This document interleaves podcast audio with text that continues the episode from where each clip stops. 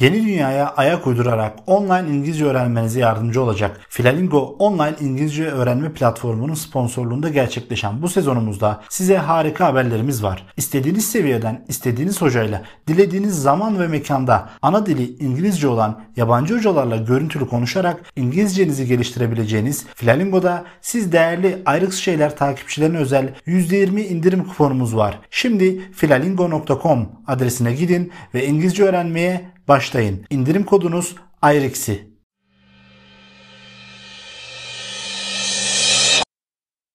Evet değerli dinleyicilerimiz Ayrıksı Şeylerin mini sezonuna hoş geldiniz. Bu serimizin bu bölümünde de sizlere çok farklı, hiç gün yüzüne çıkmamış, bazı yaşanmışlıklardan da hareketle farklı bir konuyu anlatmak istiyoruz. Bu bölümümüzde iki tane konuğumuz var. Bu konuklarımız geçmiş yıllarda Avrupa'nın çeşitli ülkelerinde bulunmuş. Son zamanlarda da yaklaşık birkaç sene Hollanda'da yaşamış ve Türkiye'ye yeni taşınmış bir çift Kürşat ve Gözde. Şu an benimle beraberler. Bu podcast yayınımızda kendilerinin hem Avrupa'da yaşamış oldukları deneyimlerinden hem de yayınımıza konu olan özellikle çıkış noktası Hollanda-Almanya rekabeti 2. Dünya Savaşı'nda Hollanda'nın Almanya tarafından gördüğü ve maruz kaldığı muameleyi konuşacağız. Buradan hareketle daha farklı sizlere aktaracağımız bilgiler de mevcut. Kürşat hoş geldin. Hoş bulduk Fatih.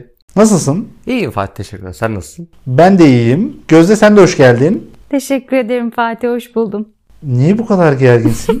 bilmiyorum biraz gerildim galiba. Bence çok şey bildiğin için de olabilir. O da olabilir bilmiyorum. Türkiye'ye hoş geldiniz. Teşekkür ederiz, Hoş hoş, bulduk. bulduk. Vatana hoş geldiniz. Hoş bulduk. bulduk. Özlemiştim. Teşekkürler.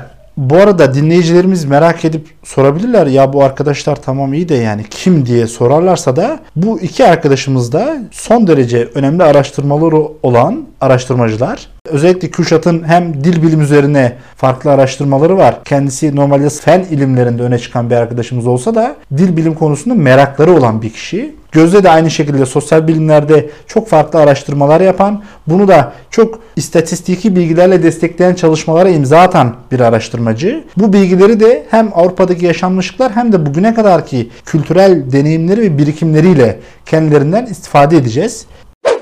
Benim hep merak ettiğim bir konu vardı. Bunu daha önce Kürşat bana birkaç kere çıtlatmıştı ama detaylı bir şekilde konuşamamıştık ve bu konu özellikle birazdan bahsedeceğimiz konu çok dikkatimi çekmişti. İsimlerle ilgili benim bazen sorunlarım ve sorularım olabiliyor. Almanya'nın benim bildiğim ismi Deutschland.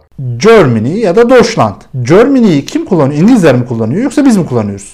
Yani İngilizler de kullanıyor. Germans diyorlar. Biz Değil mi? Cermen- Cermenlerden. Nereden? Ama normalde Almanlara sorsak buranın adı nedir diye Deutschland Deutschland. tabii. diyeceklerdir. Kuşat Deutschland ne demek? Deutschland güzel ülke veya yüksek ülke anlamında. land zaten yer, alan, bölge. Alan, bölge yani toprak parçası anlamında kullanılıyor. Deutsch da eş anlamlı olarak görebilirsin. Hem güzel hem yüksek ülke anlamında Deutschland diyor Almanlar ülkelerinin adını. Avrupa'da böyle kullanılan başka isim var mı? Var. Bizim belli bir süre yaşadığımız ülkenin adı bu şekilde. Yani Holland diye de geçse yine İngilizlerin söylediği tarzda ama Almanların ve Felemenk dilinde kullanılan Netherlands var. Hollanda'nın ülke olarak ismi. Zaten Hollanda'ya aslında e, Hollanda denmesinden de Hollandalılar çok hoşlanmıyorlar. The Netherlands denilmesini istiyorlar. Holland'ı kabul etmiyorlar. Böyle o bizim şey gibi. Hatta en son resmiyete de geçti galiba. The Netherlands İngilizce'de de bu şekilde söylenmesi diye resmiyete de geçti diye biliyorum. Büyükelçiliklerde de The Netherlands olarak yer alıyor ülke isimleri.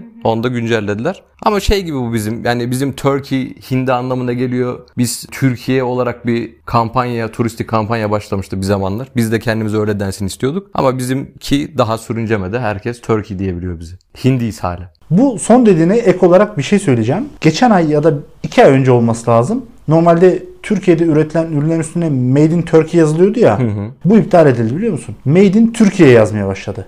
Ama bu bizim tarafımızdan yapılan bir şey değil mi? Yurt Aynen. dışındaki kabulü daha yabancı ülkeler tarafından kullanılmıyor. O kabul sağlanabilsin ya da o kabulün sağlanması için bir ön adım olabilmesi adına böyle bir şey yapıldı. Made in Turkey'den vazgeçildi. Made in Türkiye. Dünyayı Oldu. değiştirmek istiyorsan kendinden başla. Hatta şeyde gördüm. Bu da güzel. Yakın zamanda bu bir reklamdı ya da Twitter'da gördüm hatırlamıyorum. Welcome Türkiye diye yayı İşte yapılacak. her yerdeki- Artık hani Türkiye adı kullanılmaya başlanacakmış Türkiye'den ziyade. Hindi değiliz, Türkiye'yize biraz insanları adapte etmeye çalışıyoruz. Yani.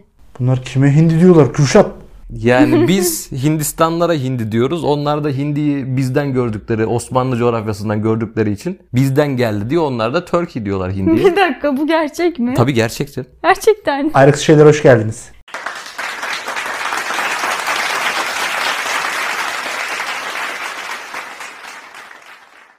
Deutschland dedin, Nederland dedin. Nederland'ın anlamı nedir? Nederland'ın anlamı da orada da bir eş anlamlılık söz konusu. Yer seviyesinin altında anlamı var ve aynı zamanda eş anlamı alçak. Bu da bir yer seviyesinin altında aşağıdaki ülke diye. Ama bunu Almanların biraz Hollandalıları aşağılamak için koyduğu bir isim Bir dakika. olarak düşünüyorlar. Hollanda'nın ismini Almanlar mı koymuşlar? Bu dil ağacından Almanların koyduğu yönünde bir iddia var. Mevcut. İlginç bir iddia. Yani Deutschland bizimki çok güzel yer. Bunlarınki de alçak aşağıda kalan yer.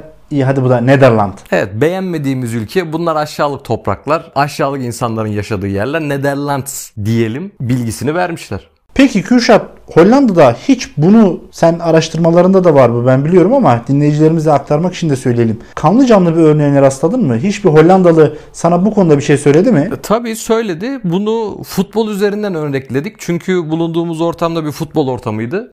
Orada işte 4. ligde bir amatör kulüpte kısa bir maceramız oldu. Orada kulüp arkadaşlarımla sohbet ederken konu 2. Dünya Savaşı'na ve Hollanda'nın 2. Dünya Savaşı sırasındaki işgaline geldi. Bu işgal sırasında Almanlar Hollanda'ya girip bulabildiği her şeyi yağmalamaya başlamışlar. Yani tarım ürünleri, sanayi ürünleri, makinaları, teçhizatları vesaire ya da ülkenin ham maddeleri. Ülke ham maddeleri, orada bulunan dönemdeki artık otomobiller, televizyonlar, beyaz eşya olarak adlandırabileceğimiz o gün ne varsa, radyolar hepsi çalınıyor. Daha doğrusu yağmalanıyor. Vagonlara yüklenip Almanya'ya taşınıyor. Tabii bunlar ekip ekip. İlk gelen ekip en iyileri alıyor. Mücevherleri elde ediyor. Diğerleri işte sanayide kullanabilecek metal kısımlara yöneliyor. En son hiçbir şey bulamayıp Hollanda'da bisikletleri bile çalmaya başlıyorlar. Bunu alırız, metalini eritiriz, ağır sanayide kullanırız diye. Ciddi misin ya? Tabii yani adam bisiklete kadar çalmış. Şunu da merak ediyorum ben. Normalde şu an bildiğimiz kadarıyla Hollanda bir aslında bisiklet ülkesi. Tabii. Bu benim bildiğim kadarıyla çok da geçmişe dayanıyor. Yeni bir şey değil. Yeni yani 30-40 yılda oluşmuş bir kültür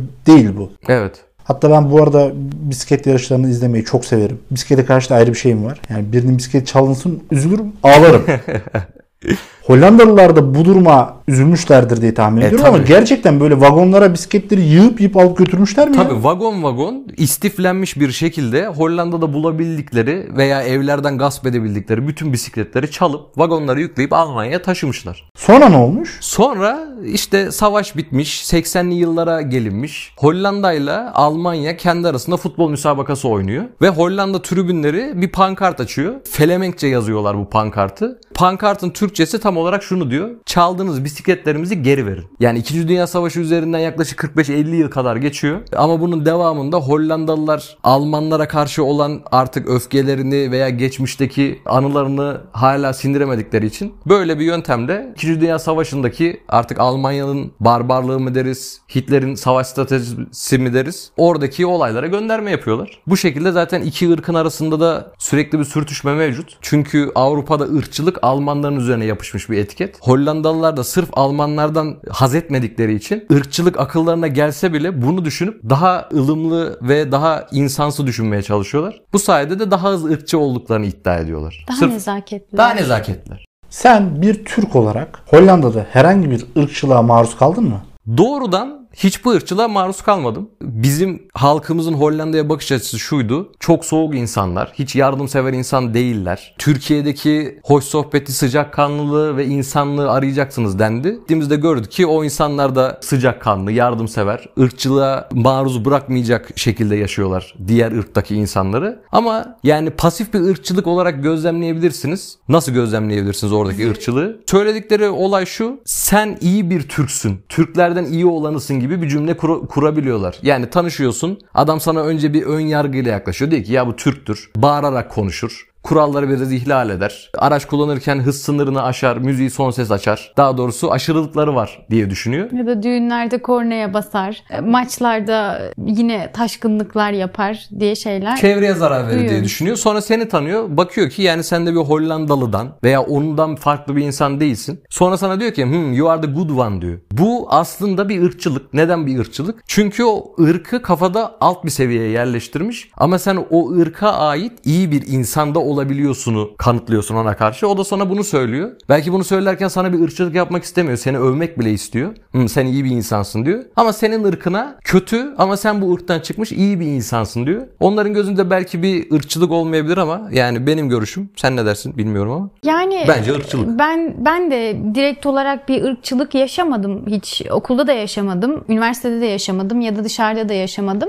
Ama hani belki bize karşı olmasa bile bir Faslılara karşı, bir Surinamlılara karşı ya da Afrikalılara karşı bir ırkçılıkları içten içe yok değil, var. Ama tabii ki de bir bir Almanla karşılaştığım kadar değil. Bir Alman çok net, çok keskin ve kaba. Ama Hollandalılar öyle değil. Daha nezaketli ve o da dediğin şeyden kaynaklı. Hani zamanında bunları yaşadıkları için daha sevecenler, daha güler yüzlüler. Yani ben herhangi bir sorun yaşamadım. Gittiğim her yerde güler yüzle karşılandım ama dediğin olay bende de vardı. Siz Türk müsünüz? Biz buna gerçekten şaşırıyoruz. Gerçekten hani you are the good one'ı söylüyorlar. Ama alt metninde tabii ki de bu da bir ırkçılık. Ama ben bundan önce şeye de değinmek istiyorum. Şimdi sen dedin ya Hollanda hani Almanların bahsettiği alçak ülke, yerleşimi yani alçak diye. Benim Hollandalı arkadaşlarım bunu bu şekilde söylemiyorlar. Belki şey olduğu için hani içten içe bunu kompleks haline getirdikleri için. Şimdi Hollanda deniz seviyesinin altında kalan bir ülke olduğu için hadi hatırlarsan gittiğimiz bazı yerlerde set kurmuşlardı. Tabii. Sular altında kalmış bazı bölgeler. Deniz seviyesinin altında bir ülke ve Netherlands diye geçer. Aslında birkaç adadan oluşan bir ülke. Bunların birleşimi. Ve bu deniz seviyesinin altında olduğu için, alçakta kaldığı için Netherlands denildiği söyleniyor. Hani onlar diğer türlüsünden çok fazla bahsetmiyorlar. Ama işte benim tanıştıklarım biraz daha samimi, daha cana yakın olduğunda orada şeyi kastediyorlardı. Almancada da eş anlamlı kelimeler var.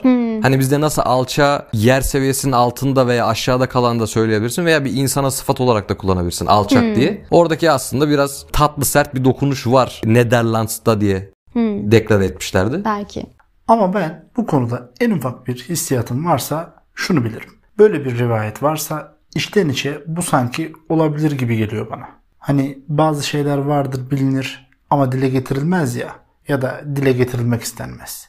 Böyle bir şey de olabilir ama bunu en iyi orada yaşayan, orayı deneyimleyen ve orayı gözlemleyen insan bilir. İkinci Dünya Savaşı'nda Hollanda'nın Nazi işgali altında yaşadığı bir olaydan hareketle hazırladığımız bu bölümümüzü bu sözlerle sona erdiriyorum. Bir sonraki bölümde Gözde ve Kürşat yine bizlerle birlikte olacak. Bir sonraki bölümümüzde İkinci Dünya Savaşı sonrası Hollanda'nın kalkınma hikayesini ele alacağız. Yüz ölçümü Konya'dan küçük olan bir ülkenin savaş sonrası hangi motivasyonla şimdiki Hollanda'ya dönüştüğünü, dünyanın en büyük tarım ihracatçısı ülkesi konumuna gelmek için motivasyon kaynağının ne olduğunu ve bu konuda Türkiye'ye bakış açılarını ele alacağız. Çok değerli dinleyicilerimiz bir sonraki bölümde görüşmek üzere. Ayrıksız şeyler, iyi bayramlar diler. Hoşçakalın.